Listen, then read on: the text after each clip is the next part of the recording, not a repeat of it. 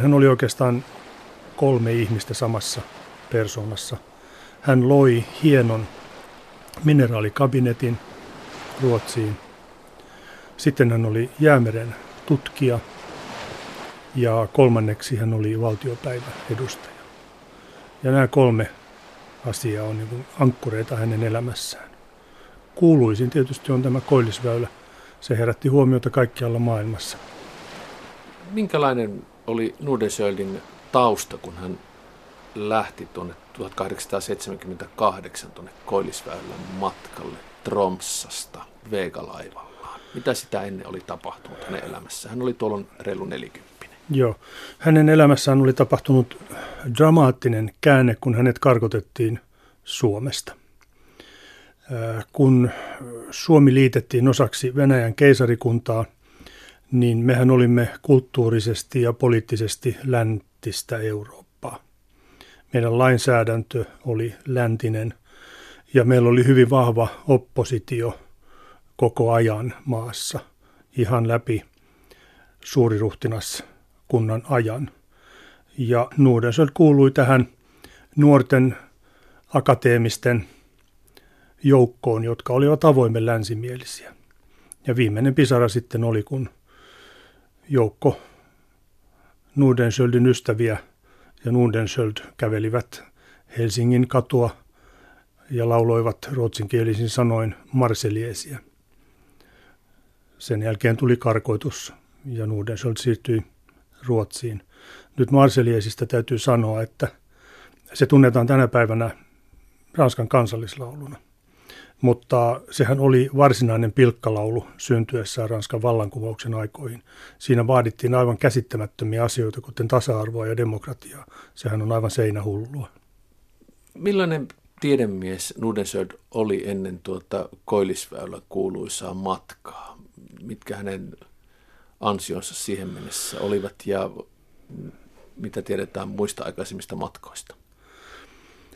Hän oli äärimmäisen järjestelmällinen, hän oli äärimmäisen huolellinen suunnittelija, mitä kuvaa se, että hän ei menettänyt yhtään miehistön jäsentä virheen tai huolimattomuuden takia yhdelläkään matkalla. Sairastumiset ovat toki sitten oma juttunsa. Hän oli myös sillä tavalla kunnianhimoinen, että kun hän asetti jonkin tavoitteen, vaikka nyt tämän mineraalikabinetin rakentamisen, niin se tehtiin sellaisella pieteetillä, että se on edelleen yksi maailman parhaita mineraalikabinetteja. Sitten toisaalta, jos katsotaan Udensköldia ihmisenä, niin hänen suuri harrastuksensa historiallisten karttojen kerääminen perheen varoin – oli suistaa perheen vararikkoon lukemattomia kertoja. Kuilun partaalla heiluttiin monta kertaa ja itse asiassa vegan koillisväyläpurjehduksen päiväkirjat olivat pelastus perheelle, mutta vain hetkeksi. Sitten nekin rahat oli tuhlattu uusien karttojen ostamiseen.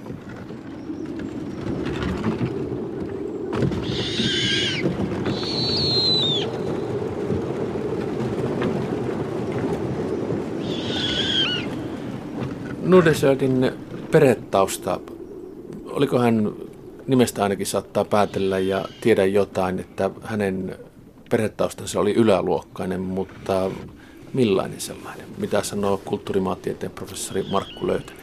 Nudensöldin perhe oli yläluokkainen ennen kaikkea virkamies aatelia, aatelia lainausmerkeissä.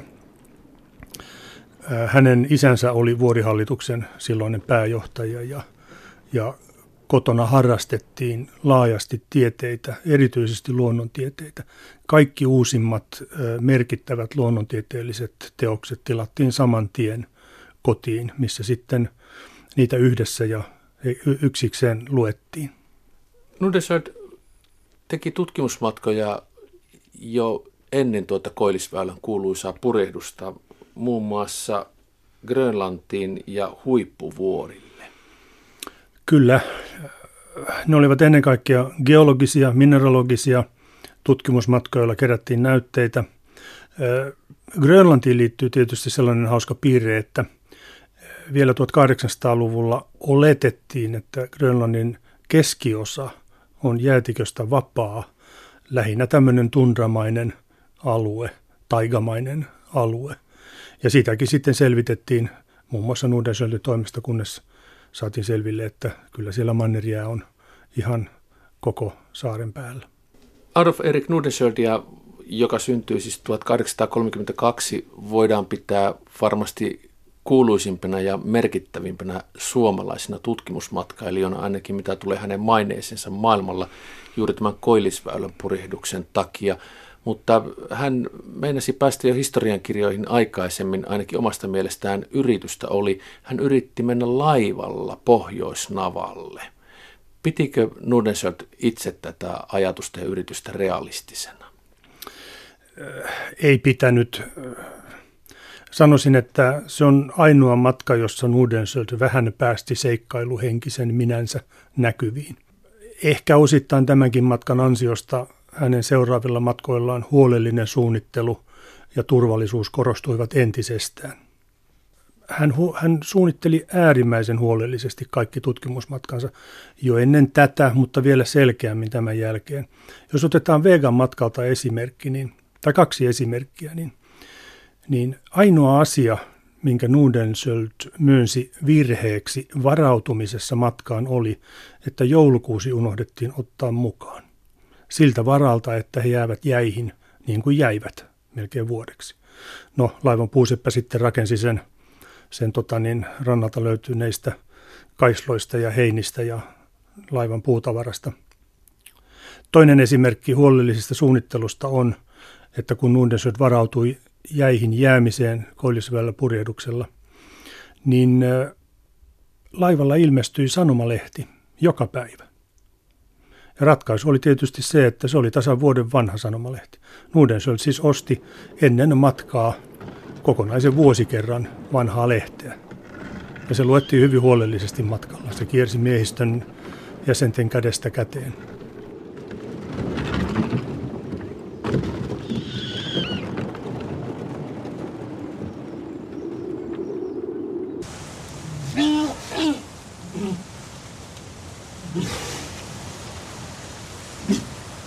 A.E. Nudensöld lähti tälle kuuluisalle koillisväyrän purjehdukselle 1878 ja palasi sieltä 1879.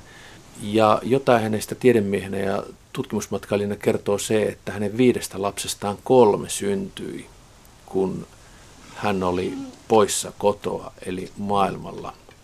Minkälainen oli tämän koillisväylän purjehduksen tausta? Oliko sitä yrittäneet jotkut, jotkut muut tutkimusmatkailijat tai tiedemiehet ja minkälaisena sitä pidettiin silloin? Oliko se uhkarohkea vai oliko se vain yritys avata kauppareitti? Se ei ollut uhkarohkea, se oli ennen kaikkea yritys avata kauppareitti. Vastaava purjehdus, luoteisväylä, oli uhkarohkea yritys kaikille, jotka sinne lähtivät. Se on niin vaikea reitti purjehtia, että siellä menetettiin laivakuntia viimeistä jäsentä myöten. Nuoriset valitsi valaanpyyntialuksen, joka on hyvin vankkaa tekoa. Kestää jäissä olemista jäiden puristusta ongelmitta. Kovin moni toisenlaisen rakenteen varassa tehty laiva ei tätä olisi kestänyt. Eli kaikki pienet yksityiskohdat otettiin huomioon niin, että tämä ei ollut uhkarohkea yritys. Se oli kaupallisesti orientoitunut yritys, mutta koko matkalla kerättiin näytteitä. Ja itse asiassa oikeastaan ainoa asia, mistä Nudelsel soimasi itseänsä, oli, että hän oli ollut liian salliva, kun mukana olleet tiedemiehet pyysivät, että voitaisiinko käydä tuolla, olla päivä siellä ja käydä tuolla, olla kaksi päivää siellä keräämässä näytteitä, koska he jäivät jäihin vain kahden päivämatkan päähän avomerestä. Mitä siitä kymmenestä kuukaudesta, jonka he viettivät jäissä, tiedetään? Mitä sanoo kulttuurimaantieteen professori Markku Löytänen? Nuudensel tuli varannut ruokaa peräti kolmen vuoden purjehdusta varten. Eli, eli lähdettiin siitä, että vaikka vuosi ollaan jäissä, niin, niin siitä huolimatta ovin voimin päästään eteenpäin. No se ei ollut loppujen lopuksi tarpeen sitten, kun matka kesti vain kaksi vuotta, reilut kaksi vuotta. Aika, joka siellä jäissä oltiin, käytettiin tieteellisten havaintojen tekemiseen, tutkittiin revontulia, mitattiin tähtitaivasta, jonkun verran perehdyttiin tsuktien tapoihin ja sitten torjuttiin pitkästymistä kaikilla keinoilla. Tiedemiehet pitivät esityksiä, joita muu miehistö kuunteli. Laivan viereen raivattiin luistelurata ja tsuksit ihmettelivät muista touhua, elleivät olleet kärttämässä ruokaa. Vegalta, jota Nordenskjöld tuolloin kutsui maailman pohjoisimmaksi ravintolaksi. Mutta kun ruoka oli varattu kaikille, samoin punssia, niin tsuksit olivat tervetulleita ruokaa kärttämään. Pitkästymisen torjumisesta siellä aika paljon oli kysymys. Matka kuulostaa huimalta ja se kuulostaa näin jälkikäteen helpolta, varsinkin kun sille varustautui niin hyvin kuin Nordenskjöld, mutta tosiasiahan oli se, että kukaan ei ollut tuollaista matkaa aikaisemmin tehnyt, eikä siitä tiedetty, kuinka se tulee päättymään, niin mitä kulttuurimaantieteen professori Markku Löytönen pitää Nordenskjöldin kovimpina koettelemuksina koko hänen urallaan? No oikeastaan kaksi asiaa, jotka kumpikaan eivät liity tutkimusmatkailuun. Ensimmäinen oli karkotus Suomesta – se oli paha paikka Nuudensöldille. Ja hän olisi halunnut palata Suomeen. Hänelle tarjottiin professuuria, mutta silloin hän ei uskaltanut palata. Ja kun hänelle tarjottiin uudelleen professuuria keisarallisesta Aleksanterin yliopistosta, niin hän ei enää voinut, koska hän oli silloin jo valtiopäiväedustaja. Hän oli niin syvällä ruotsalaisessa yhteiskunnassa. Eli tämä oli se ensimmäinen asia. Ja toinen asia sitten, mikä aiheutti hänelle jatkuvaa huolta, oli tämä historiallisen kartografian harrastus, koska se söi perheen varoja jatkuvasti.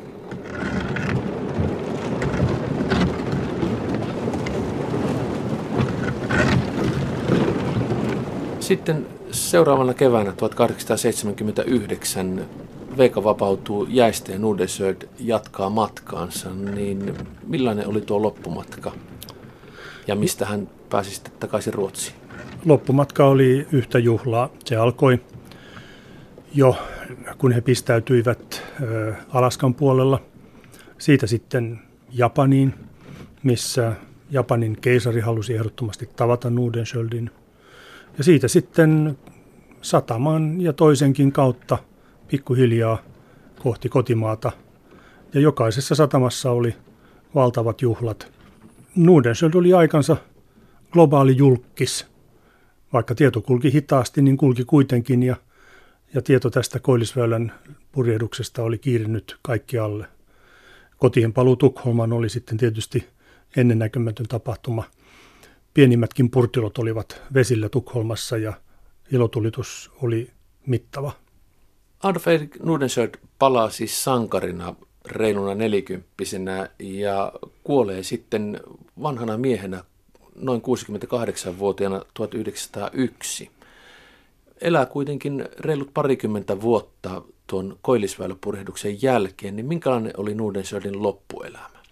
Hänen loppuelämäänsä leimasi tämän historiallisen karttakokoelman täydentäminen, perheelämä, asema arvostettuna tiedeakatemian jäsenenä ja sitten antautuminen politiikkaan, eli hänestä tuli säätövaltiopäiville valtiopäiväedustaja. Hän oli useamman kauden valtiopäiväedustaja ja Tämä oli oikeastaan hänen loppuelämänsä sisältö. Kaksi asiaa kannattaa ehkä mainita tästä vaiheesta. Hän kaipasi Suomeen. Hän olisi halunnut tulla takaisin Suomeen. Hän oli sydämessään suomalainen, vaikka hän tekikin varsinaisen ammatillisen uransa Ruotsissa, Ruotsin kansalaisena. Ja sitten toinen mielenkiintoinen yksityiskohta on, että Helsingin yliopiston kirjasto, siis tuolloin nykyään nimeltään kansalliskirjasto, osti Nordenskjöldin karttakokoelman, joka sijoitettiin kansalliskirjastoon ja joka on yksi laajimpia historiallisen kartografian ja atlasten kokoelmia maailmassa. Siellä on esimerkiksi yli 50 Tolemaios-laitosta, mikä on todella, todella suuri lukumäärä.